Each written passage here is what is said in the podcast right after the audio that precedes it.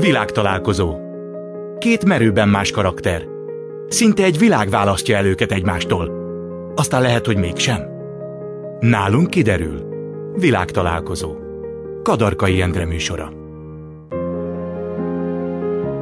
Köszöntöm Önöket, ez itt a világtalálkozó. Ma itt lesz velem Jeszenszki Géza, történész, egyetemi tanár, diplomata, az Antal kormány külügyminisztere.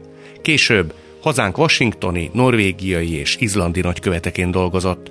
55 éve nős, két gyermek édesapja.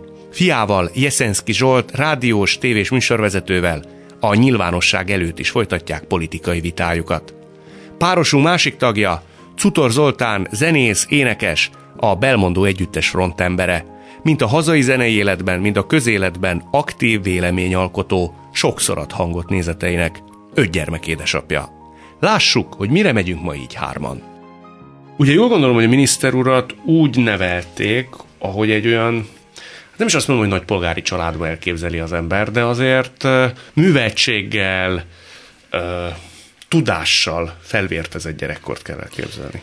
Hát mondjuk az, hogy polgári család, igen? mert a nagy polgári azért az más, az a Weissmann Fédék, és akik igen tehetős, bár nagyon sok jótékonyság is fűződik hozzájuk, és hát én a magyar kapitalizmus fejlődésében ezt a zömmel zsidó származású, de részben német származású réteget rendkívül pozitívan látom.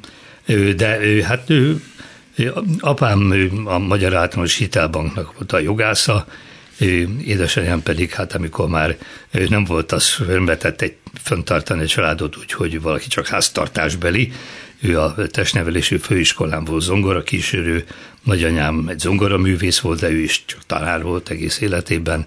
Anyai nagyapám az, az első világháború egyik hősi halottja, Nógrád vármegye főlevéltárnokaként. Úgy nőttem föl, hogy vigyáznunk kell, óvatosnak kell lennünk, de semmiképpen nem merülhetett föl, hogy én mondjuk csatlakozzam a kommunista párthoz, és aztán ehhez jött még Antal József, mint osztályfőnökünk, és a két évi segédmunkásság, a politikai mondjuk alapállásunk és az iskola és a Toldi gimnázium gondolkodása miatt. Arra, arra kötelezték önöket?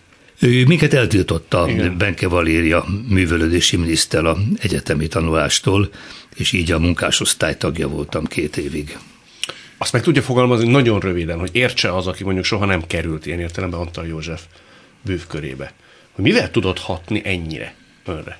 Mitől volt ő magával ragadó, hogy tulajdonképpen nincs olyan interjú, hogy nem lítse meg, mint pozitív példa? Igen, hát akik megismerték, azok valóban, ha úgy tetszik, a bűvkörébe kerültek. Beleértve Orbán Viktort is.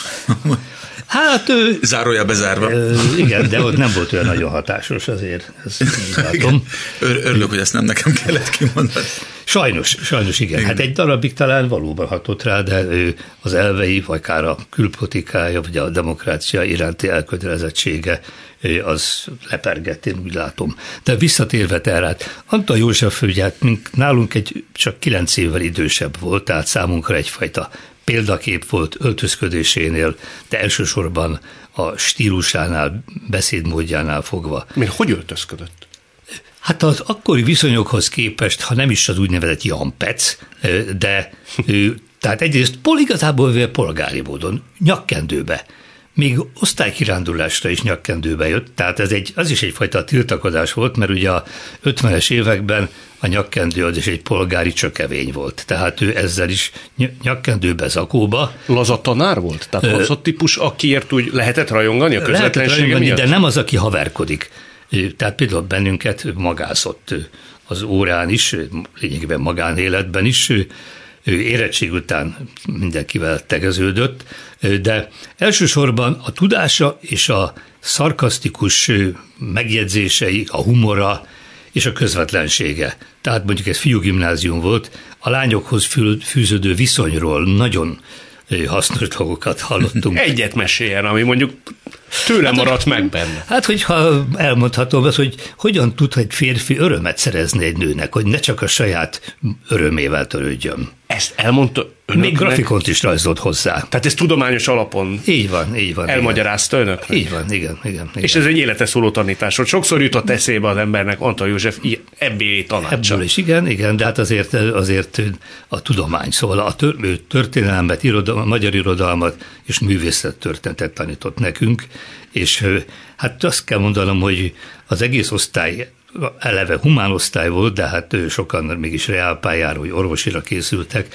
Mindenki a történelm szakkörnek a tagja akart lenni, és mindenkiben egy nagyon erős történelmi érdeklődést támasztott, bár az irodalom is, Adit is hát rendkívül közel hozta hozzánk. De más tanítványával azért ilyesfajta közeli, baráti viszony nem nagyon alakult ki, mint önnel, ugye? De, de hogy nem. Igen? Gyakorlatilag mindenkivel. Mindenkivel? Aki, mindenkivel, tehát aki akarta, vagy igényelte a érettség után is tartotta vele a kapcsolatot, pedig hát akkor már neki nem hogy több száz, inkább több ezer tanítványa volt. Ugye az unoka hugát vette el ön, tehát Antal József unoka hugát. Igen. Na most úgy tudom, hogy ő hívta föl a figyelmét önnek, hogy itt van ez a lány, akit lehetne tanítani. Hát ő, hogy ő mit gondolt, ő, azt, azt, arról szoktunk beszélgetni a feleségemmel még ma is sokszor, ugyanis ő, ő a diákjainak a gondolkodását is akarta ismerni.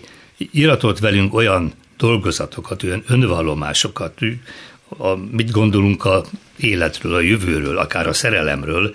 Úgyhogy lehetséges, hogy már azt gondolta, hogy ez az akkor hát még igazán kislány unokahugához is passzolni fog, de őt, amikor már én harmad, harmad negyedéves egyetemista voltam, és kijutottam először Angliába 1964-ben. Ú, de és haza... volt az. A Hard Day's Night a beatles Hát igen, igen, ugye akkor hazajövett, ő, tehát a kapcsolat fönnállt, és akkor említette, tudta, hogy én magántanítványokat vállalok, és hát tulajdonképpen ezzel van némi zseppénzem. Soha nem kérdezte meg tőle később, hogy igaz lelkedre? Te kinézted nekem ezt a lányt? Volt ebbe valami nem, kis nem mesterkedés? Nem? nem? Nem, nem kérdeztük meg, nem. Minden esetre ez úgy zajlott, tehát ő megkért, hogy tanítanám-e az unokahugát, ő, én nagy örömmel mondtam igen, egyrészt mert kellettek a tanítványok is, de hát a családot, tehát ismertük, hogy ki az édesapja, jártunk már a lakásban is, még az osztályába jártunk, és ő, azt tudtam, hogy nálam körülbelül 7 évvel fiatalabb az unokahuga, tehát amikor elvállaltam a tanítást, nem mint egy jövendőbelire gondoltam. Ön volt 22, a lány 15? Igen, 16 lett éppen, igen, rövidesen. Uh-huh. Igen, úgyhogy de hát már az első órák után azt mondtam, hogy ilyen okos tanítványom nem volt, és hát azt is, hogy ez egy, ez egy érett, hát ha nem is asszony, de egy érett lány, egy gondolkodásában is, úgyhogy egy év után már hm, azt reméltem, hogy a feleségem lesz. És az amikor leérettségizett, akkor össze is házasodtunk. És milyen érdekes, hogy ez a fajta érettség, akár férfiakban, nőkben, hogy tényleg van, akinél már 15-16 éves korban megjelenik, és van, aki 40 évesen is infantilis marad, és Igen. tényleg lehet érezni, tényleg én, én magam is láttam több olyan 16 éves lányt, aki zavarbejtően felnőttes volt, nőies érett gondolkodás, és hát látunk felnőtt embereket, akik meg egyáltalán nem is valószínűleg nem is lesznek. Ez érettség, ez, ez a jó szó. Igen. Tehát van egy érett személyiség, és van éretlen személyiség, és van, amikor tényleg 50 évesen is éretlen. Igen. Felelősségvállal vállalás, döntésképtelenség Igen. tekintetében Igen. szerintem van lemaradásuk. Szóval és a testi fejlettség és a szellemi fejlettség nem jár feltétlenül Igen. együtt. Igen. Lehet együtt is persze, de a kettő különbözik. És ha már említettük azt, hogy külföldi út, külföldre menni, ugye a te esetedben, és ezt te életed legnagyobb traumájának nevezted, hogy amikor elváltak a szüleid, édesanyád tulajdonképpen egyik napról a másikra elment külföldre. Igen, igen, a hugommal. Akkor még diszidálás volt, ők elmentek Ausztráliába. És hát ugyan hugommal mi nagyon szerettük egymást, de tényleg is a mai napig így van. Tehát de azért volt nekünk, ekkor? én akkor 15 és fél, vagy 15, most hirtelen nem, nem ugrik be, hogy ez 84-ben vagy 85-ben volt, tehát még bőven ugye a diszidálás volt. A hugom pedig 9 éve fiatalabb volt nálam, tehát nagyon nagy volt a különbség. A, akkor, akkor meg pláne. Igen, tehát valószínűleg ezért is volt ilyen, ilyen konfliktusmentes a mi kapcsolatunk, és a mai napig ilyen a hugommal, de nagyon szeretük egymást, és én így, mint egy ilyen kis apuka, mindig így is tápolgattam őt, hm. és így gondoskodtam, és annyira sok volt neki is, sokkoló volt neki is, meg nekem is, hogy hogy akkor anyukám elment, és elvitte a hugomat, nem szólt nekünk, neki sem mondta el, és nekem se. Ő nyilván régóta készült erre a lépésre, és azért nem mondta el, mert nem akarta, hogy én elmondjam apukámnak, és akkor ez kiderüljön. És apukádat ugyanolyan meglepetés érte, mint titeket. Így van, így van. Hát ez egy kedről szerdára hirtelen. Pontosan, pontosan. És hogy tudtak Ausztráliába venni? Úgy, hogy kint élt rokonság, uh-huh. és valaki várta őket. Azt hiszem először Jugoszláviában, aztán Bécsbe mentek, és onnan mentek repülővel tovább és ez meg volt már tervezve, csak nyilván mi mit se tudtunk erről. És, és igazándiból ez a ez, hogy nagyon, nagyon becsapva és cserben hagyva éreztem magam, illetve éreztük magunkat a hugommal azóta nyilván. Ez, ez egyébként egy hat éves időtartam volt, mik kim voltak, nem volt ez olyan nagyon hosszú. Azért de akkor, kevés. de akkor, de akkor ez egy, hát néha telefonon, néha telefonon, de ez ilyen örökké valóságnak tűnt nekem akkor, és, és azóta beszéltük, hogy ez, ez tehát még őt is hitegette anyukám, hogy hova mennek, hogy először majd mennek a, nem tudom, fodrászhoz, vagy nem tudom, mit mondott, hogy hova mennek, de akkor miért, meg akkor miért alszunk ott, miért mentünk át, húgom, akkor meg kislányot, hat, hat éves, hat és Nem mint én pistáskodni akarok, de utólagosan kiderült, hogy édesanyád miért akart ennyire messzire menni?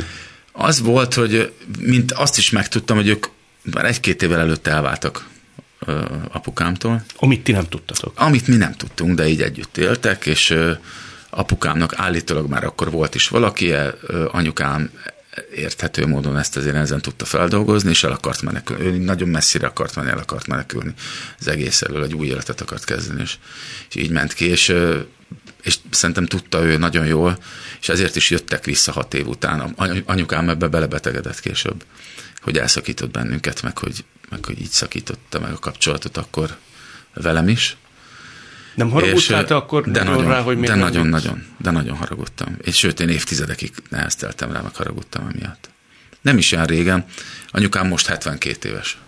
Most lett november végén 72 éves, és, és szerintem két-három éve tudtunk először erről, erről normálisan beszélni. Az nagyon felszabadító volt? Nagyon, nagyon. Úgy éreztem, hogy nem beszélgettem soha jót anyámmal. Hm nem kell részletezni feltétlenül, de hogy néz ki egy ilyen? Az ember úgy nagyon neki készül, elhatározza, mit fog kérdezni, vagy spontán, hogy egyszer nem, csak kialakul. Egyszer a, a, a hugoméknál volt anyukám, többször van itt vendégségben a hugoméknál, néha nálunk is, de inkább a hugoméknál. Egy sarokra lakunk egymástól, egyébként Újlipótvárosban. Mert szegediek vagyunk, és ugye Szegedről jár föl anyukám, meg néha apukám is. És anyukám még cigizik mindig, és kiment, kiment egy cigire hugomék lakása elé, meg kikísértem. És akkor így elkezdtem mondani ezt az egészet magától, amiről nem beszélgetünk se, és vagy egy órát, vagy másfél órát ott kint beszélni. Megrázó volt ennyi idő után ezt az ő aspektusából végighallgatni? Igen, az volt. De amúgy jó értelemben, szükség, jó értelemben. szükségünk volt rá nagyon. És most már nincs benned harag, elsimultak Hát egyáltalán nincs bennem. Nincs. És de, de nem tudom, hogy Nyilván nem volt, tehát én, tehát én nem vagyok egy haragtartó, meg nem is tudok haragot tartani, inkább azt mondanám, hogy egy tüske volt bennem, de most már az sincs. Ilyen nyomot hagy egy fiú lelkébe? Tehát máshogy áll bizonyos dolgokhoz utána? Mert biztosan, mondom... biztosan. Szerintem nekem ez az, ez az ügy, mivel nagyon érzékeny életkorban ért, az, az biztos, hogy az egész életemre rányomta a bélyegét. Vagy legalábbis a, a nőkkel való kapcsolatomra, párkapcsolatomra biztos. Tehát, hogy, hogy bármilyen hosszú kapcsolatokban voltam, és nem volt sok kapcsolatom, és az, az többnyire évekig, vagy akár hosszú évekig tartott. De, de tudom, hogyha őszintén megvizsgálom magam, hogy mindig úgy éltem minden nő mellett, és a mai napig, hogy ott van bennem, hogy bármikor bármi történhet, ami, amire én nem vagyok felkészülve. Ti hova kerültetek aztán? Édesapáddal maradtál? Hát apu itthon maradt, és nem sokkal később kiment Németországba dolgozni, a nyomdász, meg újságíró volt Szegeden, és kiment egy német nyomdába dolgozni. Még akkor az is diszidálásnak számított egyébként, és, és a nagymamámhoz kerültem, aki engem imádott, apukám anyukája, és én is nagyon szerettem, de kiderült, hogy csak úgy bírunk egymás mell, vagy egymással ellenni, hogyha egyébként nem lakunk együtt, mert hogyha együtt lakunk, ő egy, egy mindenbe belekötő nénike volt, majdnem azt mondtam, hogy öreg asszony, de igazán, hogy, hogy a, abba is beleszólt, hogy a tejfölös kupát jobbról, balról nyitom föl, vagy abba is beleszólt, hogy, hogy ha nem csak fokhagymát tettem a fasírtba, hanem vöröshagymát is nagyon szeret, mert gyerekkorom óta szeretek főzni, és úgy csináltam meg, abba is belekötött, úgyhogy, úgyhogy nem, nem tudom, hogy mennyi időn belül lehet, hogy három hét volt, lehet, hogy két hónap, hónap de viszonylag gyorsan, még gimnazistaként elmentem albérletbe. Akkor nagyon korán föl kellett nőni. Igen, határozottan. Határozottan, és innen visszanézve az is egy, az is egy nagyon jó tanuló pénz volt. És innen visszanézve azon csodálkozom mai napig, hogy én akkor hogy nem aggódtam egyáltalán. És nem aggódtam? De egyáltalán nem aggódtam. Semmi nem aggódtam. Valószínűleg ez egy ilyen típus kérdése. Nem tudom, hogy ez vele születette, vagy, vagy, vagy mire felnevelkedik az ember ilyen lesz, mert, mert úgy nevelik, hogy mindig megoldásközponti voltam, soha nem szerettem panaszkodni, soha nem szerettem asszalni a problémákon. Oké, okay, jól van, tudjuk le, most ez dobta a gép, merre menjünk tovább, és a mai napig ilyen vagyok. Ha már itt konfliktust említett Zoltán, köztudomású, hogy fia, mondjuk úgy, hogy más politikai pártállású, mint ön, nyilvánosan is vitatkoztak azért ezzel kapcsolatban. Az ilyet ön például stimuláló dologként kezel, és azt mondja, hogy érvek csatája, vagy azért vannak pillanatok, amikor úgy elszomorodik az atyai szív? Hát amikor még, tehát először is ez nem egy nagyon régi keletű dolog. Vitáink régen is voltak, de elsősorban, amikor ilyen tínédzser volt, öltözködés, hosszú haj, ilyesmi, és különben ő akkor egyáltalán nem volt egy lázadó ilyen szempontból. Az máshogy nagyon korán nagyon önálló gondolkodású volt, és önálló jövedelemre tett szert mindenféle. Tehát volt üzleti érzéke is, de politikailag ezekre a 2010-es évekig semmiféle érdemi vitánk nem volt otthon, és úgy, hogy ez 2014 után kezdődött tulajdonképpen, és ő akkor került, ő, ő viszont nem Antal, hanem ő Orbánnak a bűvkörébe került, én úgy, úgy látom. Ő van benne bizonyára, ha nem föltétlenül lázadása apja ellen, de hogy önállóan ismerjék őt el, és hát ne az legyen, hogy egy miniszternek, vagy a, a fia, hanem, hanem egy ő egyéniség, aki, és egyébként a, a média és a rádió, tévé világban az, az nagyon jó minőséggel képviseli, vagy végzi. Én szerintem mondom is neki is, hogy jó minőséggel rossz ügyet képvisel. Na most ebből természetesen van nagyon komoly belső konfliktus. Még egy ilyen két-három évvel ezelőtt ebbe belefért az, hogy nyilvánosan, mint érdekességként az akkor általam nagyon rossz véleménnyel nézett, de működő Echo TV-ben vitánk volt egymással, de vele nagyon nehéz vitázni. Kiváló vitatkozó, csak egy hibája van ebben, hogy ő lehengerlő, tehát nehéz mellette szóhoz jutni, és ezért sem látnám értelmét, de ő sem kívánja az, hogy nyilvánosan vitázzunk. És nem nyilvánosan azért szoktak vitatkozni? Hát azért nem szoktunk, mert, mert nem lehet, nem érdemes, mert én nekem meggyőződésem, hogy a politikában igazam van, és ebben a vita témákban. Ő neki pedig az a véleménye, hogy neki van igaza. Tulajdonképpen a két dolog, szóval nem ugyanazokról vitázunk, mert őt elsősorban a nyugati világnak a valóban létező rossz tendenciái zavarják. Tehát a úgynevezett politikai korrektség, amit én kezdetben csak mint egy egészen nevetséges dolognak tartottam, ma meg már engem is nagyon aggaszt, hogy teljesen ellentétes a emberi természettel, a rációval. Ez milyen szép gondolat. Én is pont így gondolom, hogy ezek a tendenciák ellentétesek az emberi természettel, tehát, és ezért veszélyesek. Igen, tehát ebben ő, legfeljebb odáig ment ebben az aggodalmában, a nyugattal szembeni aggodalmában, amihez hozzájárult az, hogy ő Amerikában két évig járt iskolába, de ettől Amerika rajongó és Amerika szekrető lett, és ezt az Amerikát ő veszélynek, veszélyben látta, és sajnálatos módon Trumpban látta az egyetlen ő szemét, aki megvédheti Amerikát, vagy visszafordíthatja ezt a tendenciát. Egyébként én is nagy Amerika kedvelő vagyok. Én majdnem egy évig éltem Los Angelesban, de egy munkára hívtak még meg 97-ben, és azóta többször mentem vissza, rövidebb időkre, pár hétre. Tehát ki akartál maradni? Tehát karriert akartál csinálni? I- igen, mindig volt bennem bizonytalanság. Mikor kimentem oda, akkor, akkor nagyon-nagyon úgy éreztem az első két-három hónapig, hogy, hogy mindenképp kin akarok maradni.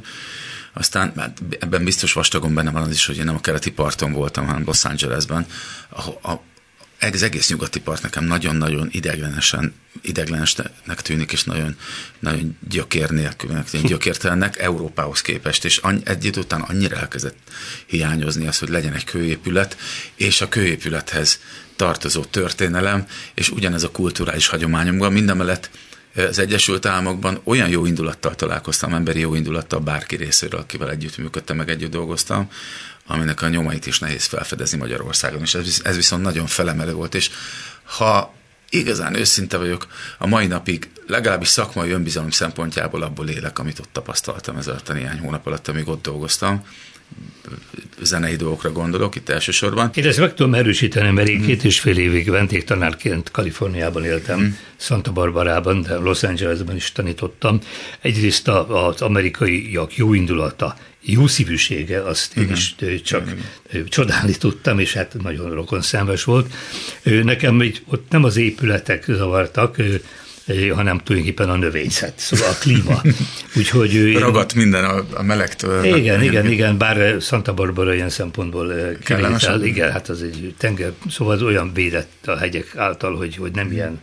De a lényeg az, hogy én nem akartam, én sem akartam ott maradni, pedig családdal voltam ott, és hát csábítottak, feleségemnek nagyon jó számítástechnikai szakmai állása is volt, de viszont azt mondtam, hogy ha nem élhetnék Magyarországon, és Amerikában találnék egzisztenciát, akkor azért a, nem is a keleti parton, hanem az északnyugati parton tehát Washington államban, eh, ahol, ahol nagy fák vannak, ahol szép hegyek vannak, ahol sízni nagyon az jó fontos. lehet. Igen, fontos, igen. bár Kaliforniában is lehet, szóval a Mammoth Mountain az egy nagy hely. Egyikük se bánta meg, hogy visszajött, ugye? Egyáltalán nem, nekem mondjuk nem is volt akkor más választásom, az volt, hogy, hogy én két kicsi gyereket meg a feleségemet hagytam itthon ideglenesen. És úgy volt, hogy kaptam egy jó ajánlatot, és elkezdek dolgozni, és hogy kicsit megerősödök, akkor természetesen jön utánam a család. De hát ez eltartott volna még három hónapig, fél évig, nem tovább. De a feleségem akkor nagyon-nagyon aggódott, és én akkor kaptam egy, egy, hát egy félreértetetlen fenyegetést, hogyha hogyha nem vitetem ki őket azonnal, az egy hónap után következett be, akkor, akkor inkább elválik. És akkor annyira megijedtem, hogy én kihozattam őket magamhoz, egy kettő és egy négy éves kisgyerekkel. Felségem nyilván nem dolgozhattak, drágább lakás, nagyobb autó, és aztán el, annyit kellett dolgoznom, hogy azt éreztem, hogy, hogy belerokkanok, tehát így nem tudok se félretenni, se fejlődni, de akkor már a feleségem is megkapta a munkavállalási, munkavállalási engedélyt, és úgy volt, hogy a gyerekeket hazahozzuk az anyósomékhoz, mert ők bebájalálják, mert látták, hogy jól mennek a dolgaink, vagy legalábbis vannak perspektívek, hazahoztuk a gyerekeket, és nem tudtuk őket itthon hagyni. Úgy volt, hogy az anyósom fél évre, egy évre elvállalja a kicsiket, de nem tudtuk őket. Tehát érzelmileg nem tudtuk a két, kettő meg a négy éves kisfiamat és kislányomat itthon hagyni. Nincs. Emiatt azért, azért nincs értem arról beszélni, hogy megbántam vagy sem, mert azt éreztem, hogy nincs más választásom, mint hogy akkor én itthon maradjak velük. Ez itt továbbra is a világtalálkozó Jeszenszki Gézával és Cutor Zoltánnal. Még egy mondat erejéig visszatérve az előző témához. Volt egy fél mondata, hogy a fia Jeszenszki Zsolt talán úgy a saját maga arcélét is szeretné fölépíteni a nyilvánosságba. Ő neki az egy nagy tehertétel és árnyék volt, hogy az édesapja a rendszerváltás után ilyen sökülügyminiszter. Tehát őt ezt ne, tehát valahogy ezt őt békjózta? Ez őt békjózta? Nem, nem. Hát hogy egyrészt hogy ez olyan értemben zavarta csak, hogy hát ő, ma már ez elképzelhetetlen, de a Antal kormánya szemben azért nagyon erős ellenszem volt bizonyos körökben, és ez fiam akkor kezdett egyetemre járni, és ezt nem csak hogy érezte, hanem éreztették is vele, amikor én miniszter voltam. Miképp? Hát akár bizonyos pikírt megjegyzésekkel, én remélem, hogy nem osztályzásban, de még az sem zárható ki. Szóval, tehát ez volt az, az említett gyűlölet hullámoknak az első korszaka. Nem lehet, hogy ez az, es, ez az élmény meghatározta azt is, hogy De most ő ennyire kötődik biztos, Orbánhoz? Biztos. Vagy ha azt mondom, hogy liberális vagyok, vagy ha azt mondom, hogy konzervatív, vagy ha azt mondom, hogy baloldali, mindegyiket úgy érzem, hogy sántít és egyszer még a Müller Péter Sziámival volt sok évvel ezelőtt egy beszélgetés, hogy valahogy állást kellett foglalnom, hogy én akkor most mi vagyok, ott voltunk egy kisebb társaságban, és akkor megint elővettem ezt a, ezt a, ezeket a krisztusi értékeket, mondom, hogy hát baloldal is vagyok, krisztusi megfontolásból, mert a szegények elesettek segítése és támogatása az egy krisztusi alapelv.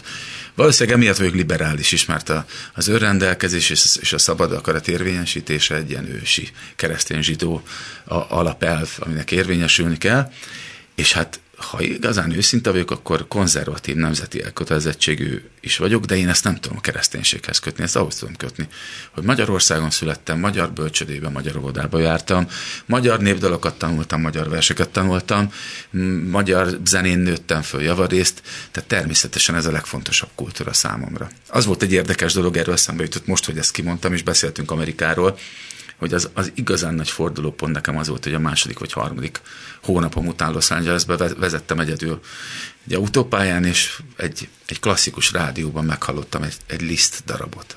És üvöltve elkezdtem sírni az autóban, mikor azt meghallottam. Hm.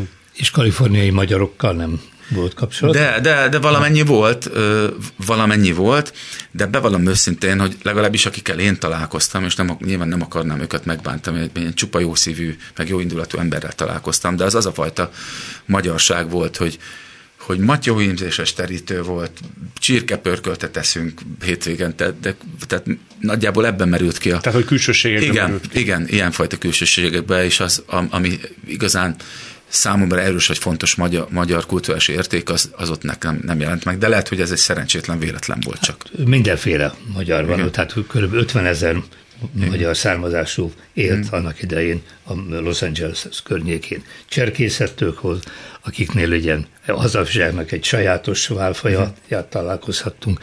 De hát Amerikában a szélső jobboldali magyar hagyomány is még élt mm. tulajdonképpen, Szittyakürt nevű folyóirattal eh, találkoztam, és olyan személlyel is, eh, aki ezt képviselte. Úgyhogy eh, Szálasinak emlékművet állítottak Ohio-ban, magánterületen ugyan, és az van ráírva, hogy megdicsőült a kivégzése napjára, oh. szóval ez is megvan Amerikában. Ez elég creepy. Ugye, ja, és még valami, ugyan találkoztam olyan magyar kommunistával, aki a 20-as években ment ki, és megkérdezte tőlünk, feleségemtől, hogy hogyan ünnepeltük meg április 4-ét, a felszabadulás ünnepét. Ez volt a 80-as években, hát bámultunk rá, hogy ünnepelni, vagy azt gondolja, hogy mi ünnep, ne számunkra ez ünnep. Az ilyen típusú helyzetekben ön leáll vitatkozni a szálasi hívővel, meg a kommunistával? Én leállok, én igen? egy harcos vagyok, igen, így ez mai napig is így van. Tehát akkor olyan Jeszenszki Gézát látnánk adott esetben ilyen vita szituációban, akire rá sem ismerünk? Tehát akinek leszáll a köd, és be akarja bizonyítani az igazát, és megy? Tehát mint a fia lehengerlő? Hát nem lehengerlő, én egy, talán ezt úgy is neveltek, hogy én, én udvarias, és meghallgatom a másik véleményét. Én hiszek abban, hogy a racionális érvekkel meg lehet győzni valakit. Hát sokszor nem is. Olyan jó, talán nem bántom meg Gézát, hogyha mondom, hogy ugye 80 éves Igen, most nemrég, és annyira jó hallani egy ennyire friss gondolkozású 80 éves úriembert, hogy ez, ez nekem is sok erőt ad, és hát köszönöm, a, hogy vagy. Hát ez a természetes szerintem, és ő és De jó, hogy ezt mondod. Igen, hát Magyarországon itt a magyar történelem is hozzájárul, a 20. századi szörnyű történelmünk is hozzájárul a türelmetlenséghez. Mondjuk éppen most Gyurgyák Jánosnak egy kiváló tanulmánygyűjteményét olvasom, mert arról készülök írni egy komolyabb recenziót. Szóval hát számomra is ismert dolgok ezek, de hát hogy mennyire régi hagyomány nálunk a megosztottság. Leegyszerűsítve ez a Kuruc Labancik visszamegy, vagy akár a fiammal szoktam mondogatni, hogy, vagy másoknak is erről a vitánkról szólva, hogy hát a hány magyar királyfi fegyverrel szállt szembe az apjával. Tehát a trónkövetelők harcai, ez a Árpád házban is. Nekem is van apukámmal egy konfliktusom, amiről nem nagyon szoktam beszélni. Apukám megrögzött már-már tényleg ilyen vallásos Orbán hívő, és nem de sajnos apukámmal nem lehet erről beszélni, minden másról igen. És egy picit az a furcsa az egészben, hogy, hogy miközben apám nekem a mai napig a megkérdőjelezhetetlenül legfontosabb példaképem. Ő egy, a 70-es, 80-as években, amikor így a öntudatomra ébredtem. Ő egy ilyen nagyon nyugatos, nagyon szabad gondolkodású ember volt. Ő nagyon sokat mutatott nekem. Így. Ugyan nyomdász volt, meg újságíró, tehát nem, nem volt ez a klasszikus értelmiségi, de nagyon tájékozott és olvasott ember volt. Nagyon sok könyvünk volt otthon, nagyon sok mindenről mondta, hogy ennek nézek utána. Annak beszélgetett velem, beszélgetett a, a nyugat-európai politikai berendezkedésről, meg hogy a mit van, az mérgáz. Ehhez képest egyébként ő elvégzett egy ilyen marxista egyetemet, mert valamiért muszáj volt, valamilyen munkahely. Szabadság, több szabadságot kapott. Igen, igen. Ja, még az is lehet, hogy azért... Oh, de ez volt a még az is lehet, hogy azért... Ez, így húzták be az embereket. Meg még valahol kisztitkár is volt, de azért, de, de az, az, az, az a szabad világra nyitott gondolkozás, az egy-két év alatt a nyugdíjazása után megszűnt és picit félbe beszélek erről, meg, meg ő nincs itt, nem, nem akarom megbántani, mert e, ezzel együtt mi nagyon szeretjük egymást. De hogy a mai napig ez egy megoldatlan konfliktus, annyira megoldatlan és megoldhatatlan konfliktus, hogy évek óta nem is beszélgetünk sem még érintőlegesen sem politikáról. Kínosan mert, mert olyan durva veszekedések vannak belőle, hogy már volt olyan, és akkor az volt a, nyilván az utolsó ilyen csepp a pohárban, amikor eltároztuk, hogy semmilyen családi eseményen nem beszélgetünk, hogy volt, hogy karácsonyi vacsorára kitette a családomat amiatt, mert épp, a fiam éppen Amerikába akart menni tanulni, és pont akkor volt ez a konfliktus, konfliktus hogy tolmácsot, tudod, a, a navos ki igen, nem, igen, nem igen. be, és akkor Vida a, Ildikó. És a Good Friend volt akkor a... Így van, ugye, a amerikai ügyvívő. Igen. igen, az ügyvívő, követségen az ügyvívő, és akkor vele volt valami konfliktus, és az addig nagy amerikás apám egyszerűen úgy megharagudott az amerikaiakra, a fiam meg pont akkor jelentette be, hogy szeretne Amerikába tanulni, hogy ebből egy óriási botrány lett a karácsonyi vacsorán. El kellett jönnöd? És el, igen, igen. Fú, az borzasztó. Igen, ez tényleg, és akkor az annyira megrázott, mint őket is, amúgy, vagy apámat is, hogy, hogy megbeszéltük, hogy nem beszélünk soha erről többet. Ilyen az önöknél nincs, ugye? Tehát irány nem eszkálódik. Majdnem, majdnem, majdnem? Majdnem, így van, így van. Tehát ő, a fiamban ő, szóval a hirtelen harag, a méreg, az, az lehet, hogy tőlem örökölte, de én sokkal jobban uralkodom magamon. És persze ez egyébként jó, hogyha az emberből ki tud törni. Tehát az, akik annyira elfolytják magukat, hogy az tényleg komoly er, egészségügyi problémákat, hogy nem még rosszabbat mondjak. Úgyhogy viszont akiből az indulat kitör, és akkor sokkal hamarabb kienged, vagy kiengedi, akkor utána lehiggad. Elmondja, hogy melyik volt a legélesebb ilyen helyzet, amikor nagyon-nagyon kellett mondani Géza, most, na most hallgass, mert ebből itt. Tehát tulajdonképpen sok is ilyesmi volt, de amit talán csak jellemző, hogy én meg, megpróbáltam levelezni vele. Tehát éppen azért, mert nagyon könnyen egyfajta kiabálásba megy a vita, és hát akkor én azt gondoltam, hogy egyes válaszolni is kell egy levélre, és, és akkor mérlegelheti az ember, hogy mit ír le. De hát ő, ő, ő az ilyen levelekre, ha válaszolt, akkor rendkívül gyorsan, és tehát ugyanolyan hevesen, mint hogyha ez szóban lett volna, és egyik ilyen, ez, ez egy fél éve történhetett körülbelül, hogy már nem tudnám megmondani, hogy konkrétan milyen politikai vita volt, és ennek kapcsán én írtam egy két oldalas levelet, és azt kinyomtattam, és átadtam neki. És ő meg visszadobta, hogy nem olvassa el, Úgyhogy akkor hát hmm. körülbelül ilyen hang nem. Pedig azt gondolom, hogy tehát úgy, úgy képzelem el Jeszenszki Gézáiknál az összes családi együttlétet, meg a, meg a vacsorákat, vagy pláne az ünnepi együttlétet, hogy mindenki nagyon udvariasan beszélget egymással, és senki nem nyúl kézzel a tálba. Nem, nem, egyáltalán, hát soha nem volt. Tehát ugye a családi étkezések hagyománya az Antal családban volt, tehát mi ma is ott lakunk, ahol az a feleségem született, és ez volt 45-től az Antal család belvárosi lakóhelye és hát egyrészt, mikor Antal József ott élt még a 70-es évek elejéig, közepéig, vagy nem, majdnem, hogy hát azért nyilván ő vitte a szót, és hát mi hallgattuk igazán őt, és hát a, nyilván politikai témák voltak elsősorban. És amikor mi a feleségemmel Amerikában voltunk 80-as évek közepén, akkor a Jóska számunkra írta, vagy mondta nekünk, hogy hát ezek a családi vacsorák a, a feleségem nélkül sokkal rosszabbak, mert hát a, a feleségem nagyon sokban hasonlít a nagybátyjára is gondolkodásában, még külsőleg is, amennyire egy nő egy férfire hasonlíthat. Na most azóta ez nincsen, tehát ő, semmiképpen nem mondható az, hogy most én viszem a szót, én különbözőség nem vagyok annyira beszédes. Ki viszi a szót most családomban? Hát nem, hát most, most a tudokák. Unokák. Mi együtt élünk a leányom három gyermekével, úgyhogy ők a család központja már gyakorlatilag a születésük óta. Ön az a típusú nagypapa, hogy térdén lovagoltatja a gyereket, vonat, vonatozik velük, hát, lovacskáztatja, igen? Nagyjából igen, igen. Pontosabban hát időm nem nagyon van, szóval ez egy konfliktus, hogy, hogy egyrészt én nekem, egy történésznek annak nincs munkaideje, annak látástól vakulásig dolgozik. Olvas, ír, gondolkodik, de elsősorban íróasztalnál ül. Nekem még ott van a mellette a sísport, vagy általán nyáron az evezés, meg somlón a szőlő és a kert, de tehát nincs annyi időm, hogy amennyit szeretnék tölteni a gyermekekkel, unokákkal,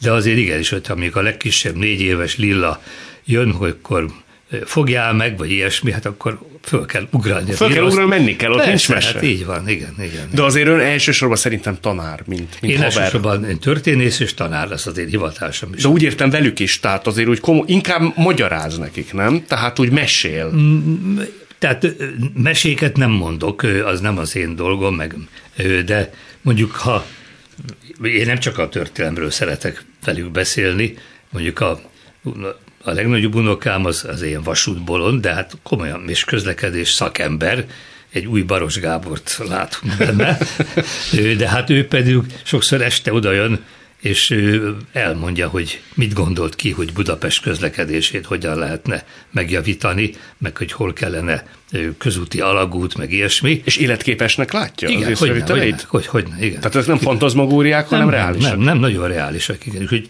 ilyeneket is meg szoktunk beszélni.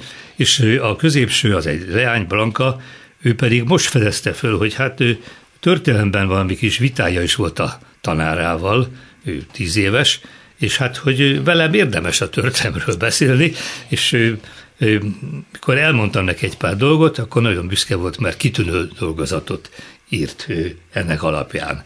Úgyhogy tehát a tanárság is benne van természetesen. Ha gyerek nevelésről, gyerekekről beszélünk, ugye neked most a hatodik igen, márciusra várjuk a hatodik Márciusban érkezik a hatodik. Nehéz volt ellenállni a reprodukciós késztetéseknek.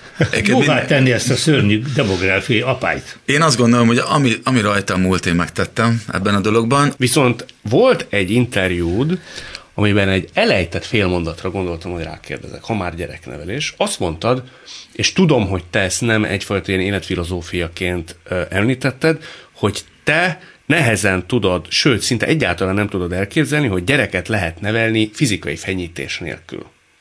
Tényleg mondtam ilyet? Mondtam, szó szerint kírtam, és akkor arra gondoltam, hogy valószínűleg erre utalhattál, amikor sok gyerek vesz körül téged, időnként te úgy gondolod, hogy megúszhatatlan Egyáltalán az, hogy... nem, nem, hogyha mondtam is ilyet, inkább azt mondom, hogy hogy tudom, hogy ez, ez most nagyon sikamlós, pláne egy culture ez egy ilyen nagyon, nagyon bocsánat, mielőtt még kifolyna az italom.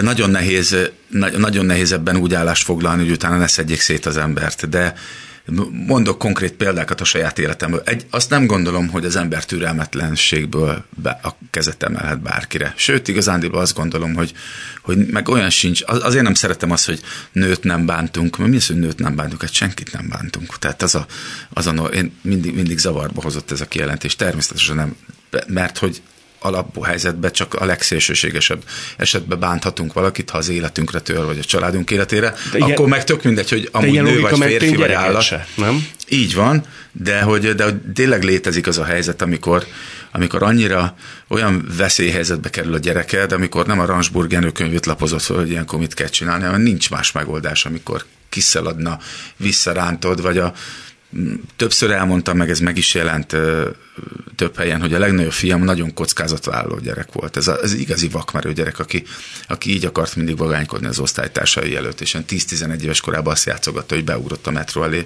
és kimászott, mielőtt még jött. És én egyszer ezt megláttam, amikor mentem elé, hogy a, az aluljáróba ezt csinálja az osztálytárs előtt, és akkor... Leugrott a... Mm, igen, egyébként ez a föld alatti volt, tehát viszonylag egyszerű Igen. volt, ugye az nincs olyan mélyen, Igen. és akkor az érkező föld alatti elé, oda középre, arra a betonsávra egy beugrott, visszaugrott, beugrott, visszaugrott, és ez volt a poén, és én ezt megláttam, és akkor Most tényleg vesse rám a követ az, miután én ezt megláttam, lepofoztam a fiamat. Hogy vesse rám, vessen rám követ az, aki úgy gondolja, hogy én akkor ott rosszul cselekedtem.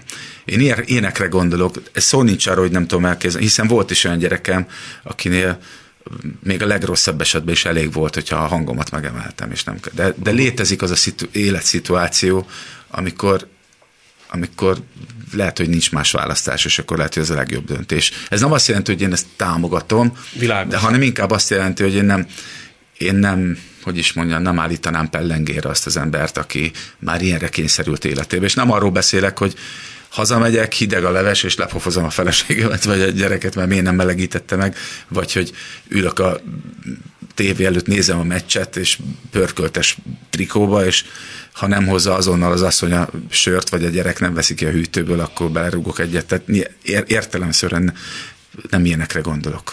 Hát nem is ez a dilemma, én is az arany középút híve vagyok ebben is, hmm. szóval a Dr. Spock féle ugye permissiveness, hogy engedékenység, hogy mindent engedni, ez, ez rendkívül káros, nagyon rossz levelés. Engem úgy nevelt apám, ettől függetlenül kaptam egy, egy-két pofont tőle egy életembe, de mai napig nem tudom azt mondani, hogy az hogy ami, ami, amiatt neheztelek rá, és nem hiszem, hogy emiatt lettem én olyan. Bocsáss meg. Igen, nem, nem, persze, és hát ő, például ő, engem sem vertek rá otthon általában, de egyszer valóban hazudtam, véletlenül egy valamit eltörtem, és hát tudom, 8-9 éves lettem, és kérdezték, hogy, hogy hogy.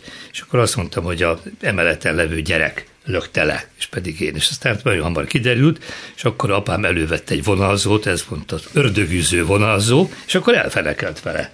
Úgyhogy én ezt a fiammal nem ördögűző vonalzóval, de egyszer én is párszor a fegyekérültem kiskorában, mikor egy könyvet összefirkált. Úgy azt gondoltam, hogy hát a könyvekre vigyázni kell, szóval valamennyire meg kell tanítani néha. De én, hát, én még ennél sokkal durvább helyzetbe kaptam pofont. Van egy nagyon emlékezetes pofon gyerekkoromban, amit én kaptam apámtól, és a mai napig nem, hogy nem tudok rá neheztelni emiatt, hanem tényleg hálás vagyok érte és ilyen, hát nem tudom, milyen hat éves lehettem talán, mentünk az utcán, még nagy csoportos oldás, és emlékszem, hogy tél volt, mentünk ki a, az óvodából, és ment előttünk egy csípőficamos óvodástársam. És én ilyen, hát a mai napig ilyen beszólógató srác vagyok, és elkezdtem kiabálni utána, a gyerek után csípőficamos, csípőficamos. És az anyukája megfordult, és elsírta magát, hogy én nem tehetek róla. És emlékszem apámnak a bőrkesztyűjére. Az volt az első pofon, meg a legnagyobb is, amit kaptam tőle. És odafordult, és kaptam tőle egy akkora pofont, hogy berepültem oda egy fa mellé a hóba. Ez megrázó. Hát, és, és akkor most gondoljam azt, hogy nem, nem adunk ilyet egy gyereknek. És egy életre megegyeztem nyilván. Persze. Igen. Ezt meg... És ilyenkor például hálás vagy? Igen. Igen? Igen. Tehát nem úgy gondolok apámra, mint egy agresszív állatra. Hát nyilván itt szó nincs erről.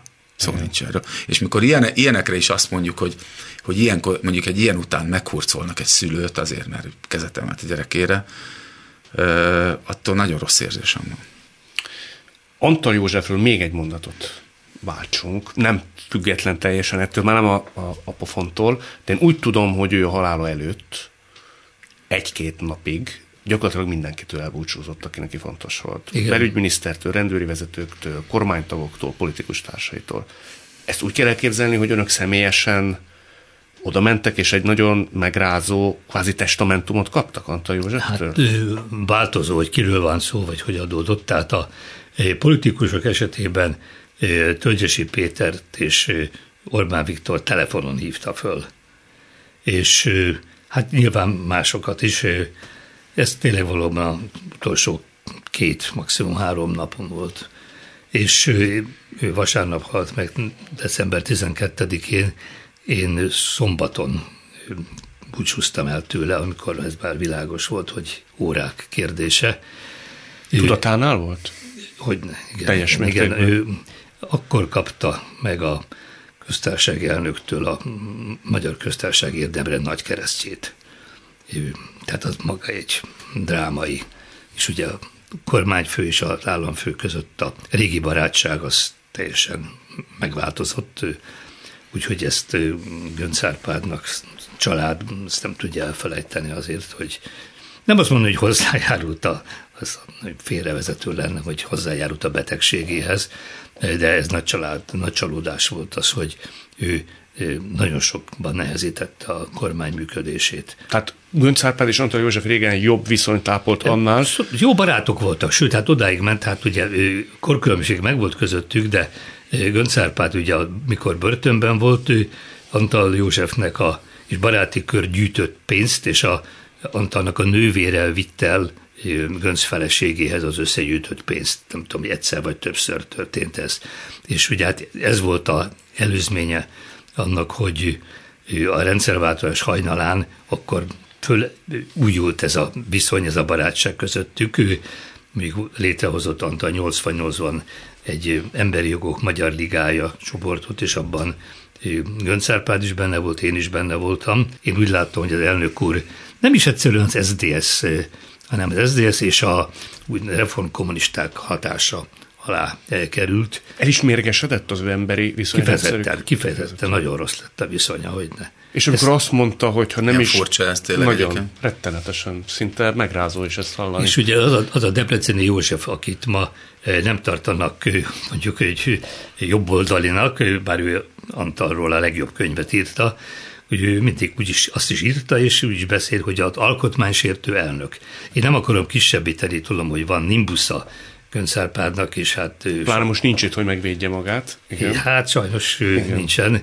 Ő ma ha élnének mind a ketten is látnák, ami itt van, akkor szerintem ma újra összebarátkoznának. Ugyanakkor azt mondta, hogy ha nem is ez okozta a betegségét, volt egy ilyen félmondata, én ebből Igen. arra következtetek, hogy ez nagyon-nagyon bánthatta Antal József. Nagyon bántotta, hogy, ne, hogy nem. Csalódásként élte meg? Kifejezetten, kifejezetten. Igen, de közben meg itt motoszkál bennem annélkül, hogy nyilván nem ismerem a konfliktust, meg nem láthattam bele, hogy, hogy mégiscsak egy köztársasági elnöknek van egy olyan funkció, vagy kellene, hogy legyen egy olyan funkciója, ami annak idején például, amit Gönc Árpád is betöltött, hogy, hogy nem csak egy bólogató János volt, nem csak egy aláíró, egy kötelezően aláíró ember volt, tehát ez nem biztos, hogy baj, hogy akármivel kapcsolatban is hangoztatta az aggájait, vagy esetleg meg, megvétózott olyan dolgokat, amiket ő helytelennek tartott, nem? Nem a vétóval van a baj. A taxis blokkád idején egyértelműen a blokkád mellé állt.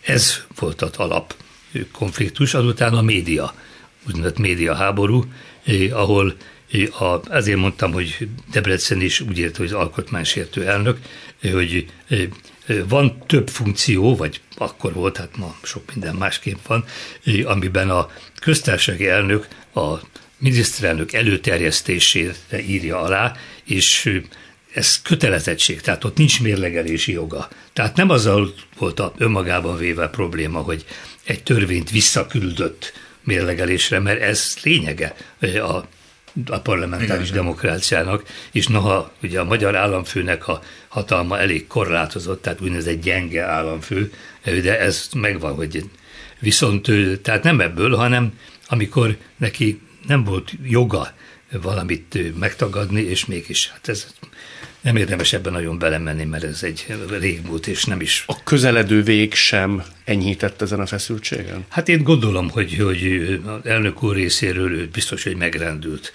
lényegében egy haldoklórok átadni ezt a leg, akkor még nem volt ilyen infláció a kitüntetésekben, úgyhogy akkor a, a köztársasági érdemrend és ennek a, a nagy keresztje, az, hát aztán az első volt, aki akit, amit Antal József kapott. Úgy tudom, Boros Péter indítványára. Emlékeim szerint hát, Dönc Árpádnak kellett ezt jóvá hagyni. Ő nem, ez, egy, ez csak egy magán jellegű dolog volt, tehát ő, ő Borosnak nem volt akkor hatásköre arra, hogy ezt mondja, ezt megsukhatta, uh-huh. hogy az államfő érezze azt, hogy, hogy ezzel a halál előtt még, mert csak élő ember kaphatja. Tehát ezt posztumusz nem lehetett volna Antalnak adni. Viszont belevágtam a szavába, szóval ott voltak egy nappal előtte. Igen, igen. Ö, mennyit lehet tudni arról, hogy hogy zajlott ez önök között, különösképpen úgy, hogy több évtizedes, nagyon szoros, baráti, családi kötelék fűzte önöket egymáshoz? Ö, igen, hát ugye ő, ezen az utolsó találkozón ő, ez, ez mondom, ez egybe esett ezzel a kitüntetéssel, tehát akkor, akkor ő már nem nagyon beszélt, és úgyhogy itt egy készfogáson túl nem nagyon beszéltünk, hanem talán egy nappal előtte telefonon. Tehát egy, egy ilyen utolsó üzenetként értelmezhető beszélgetés az a két nappal a halál előtt volt telefonon, amiben voltak családi vonatkozások és nagyon határozottan politikai. Gyakorlatilag most elmondhatom is, hogy azt kérte, vagy mondhattam, hogy azt mondta, hogy folytassam azt a külpolitikát, amit közösen csináltunk, de hát amit világos, hogy ő volt a kezdeményezője és a kigondolója. Ez az atlantista külpolitika. Atlantista külpolitika, a nyugatbarát, az európai integráció, és ugye nem voltunk mi orosz ellenesek, és Jelcinnel nagyon jó viszonyban ő volt személyesen is, meg én Kozérjev külügyminiszterrel, de ő azt is mondta élete vége felé Antal, hogy az orosz medve jól kialussza magát, és még fölébred, és akkor bajokat okozhat. Tehát amit én mondok, és amiért én megszólal külpolitikában, ez gyakorlatilag nem csak az én belső késztetésem, ez egy utolsó üzenet, kérés Antal József részéről. Parancs. Testamentum. Testamentum, így van, köszönöm, ez a jó szó. Zoli, ugye beszéltünk a vallásról is az elején, te ugye tagja voltál a mormon Igen. vallásnak. Nyilván ennek is van köze egy az én Amerika filiámnak, vagy Amerikával való szimpatizálásom. Ott mindenki papnak számít, nem? Tehát aki tagja a gyülekezetnek, az valamilyen szinten, amennyire hát, én beleláttam. Az aktív, az aktív férfiakat fel, felszentelik, hogyha, hogyha tényleg aktívak és méltónak találtatnak, inkább így mondom, azok kapnak ilyen papsági elhívást, de mondjuk az nem egy foglalkozás, hanem egy, hanem valamilyen szertartások el, elvégzésére. Ha beleszól, ha jól tudom. Igen. Ugye, tehát ugye Letter Day Sense a, Letter, igen. A mai az utóbbi, napok. vagy az ut- utolsó napok, vagy nem tudom, hogy fordítják Ez pontosan ezt magyarul. Ez a szentjei. Napjainak így van, hát, így van.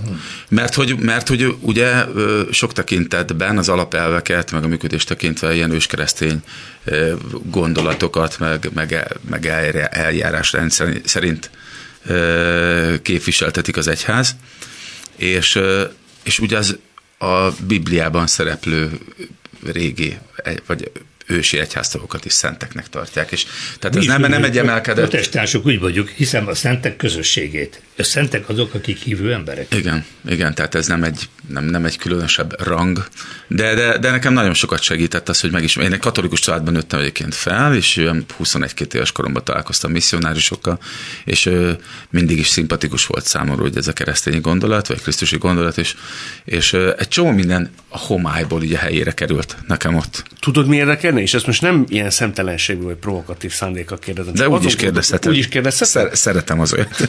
Illetve bírom inkább ezt mondom. Hogy egy ünnepelt rockstar esetén, meg az ezzel való, mondjuk úgy, hogy hívságokkal fejezzük ki magunkat így, hogy fér össze az istenhit és a mormon vallás gyakorlása. De lehet, hogy csak én gondolom azt, hogy egy ünnepelt, nők által nagyon szeretett frontember egy picit lehet, hogy máshogy is él, mint Igen, egy hagyományos nehéz, értelembe vett vallásos ember, ami így képzett alapján az, például az biztos, hogy, él. Az biztos, hogy máshogy él, és nagyon-nagyon nehéz összeegyeztetni, tehát ez egy ilyen ez egy életen áttartó küzdelem az emberben, tehát mindenkit érnek kísértések.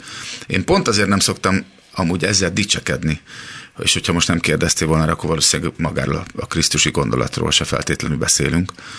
De én pont ezzel nem szeretek vele dicsekedni, nagyon sok más a kereszténységgel a saját mellét verő, akár politikus, akár közéleti személyiséghez hasonlóan, mert méltatlannak érzem magam ahhoz. Uh-huh. Nem, én nem akarok szégyent hozni.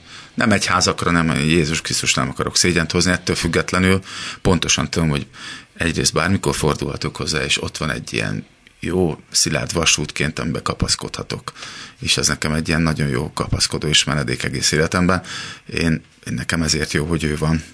Ezért jó, hogy talán ha nem bántom meg, és nem számít baszfémiának, akkor barátok vagyunk. Úgy, uh-huh. gond, úgy gondolok erre. Hát akkor maradjon meg ez a barátság ilyen. Remélem, hogy megmarad. Jó hangulatúnak és szorosnak. Sok mindenről beszélgettünk, én nagyon örülök, hogy létrejött ez a találkozó. Nem biztos, hogy a műsor nélkül így, ilyen körben találkoztunk Biztos volna. nem, és én is nagyon hálás vagyok érte. Igen, hát sok ilyen beszélgetés kellene, és én is azt hiszem, hogy a nyilvánosságnak jót tenne, hogyha ha nem csak éles viták volnának, és nem csak a saját párt és saját nézeteket vallók beszélgetnének mondjuk különböző tévéműsorokban. Éppen ez egyik nagy baj, hogy nincs dialógus a társadalomban, és így a megegyezés, egyetértés, részleges egyetértés nem jön, nem születik meg. Hát, ha lesznek követőink. Jeszenci Gézát és Cutor Zoltánt látták, hallották. Nagyon szépen köszönöm. És köszönjük. Világtalálkozónkat nem csak hallgathatják, de végig is nézhetik. Iménti beszélgetésünk hamarosan már látható lesz YouTube csatornámon is. A mai adás létrejöttében köszönöm Rózsehegyi Gábor és Varholik Zoltán segítségét. Találkozzunk jövő szombaton itt, a Klubrádióban. Viszont hallásra! Jövő héten ugyanebben az időben két új világot, két új karaktert mutatunk be önöknek. Világtalálkozó. Kadarkai Endre műsora.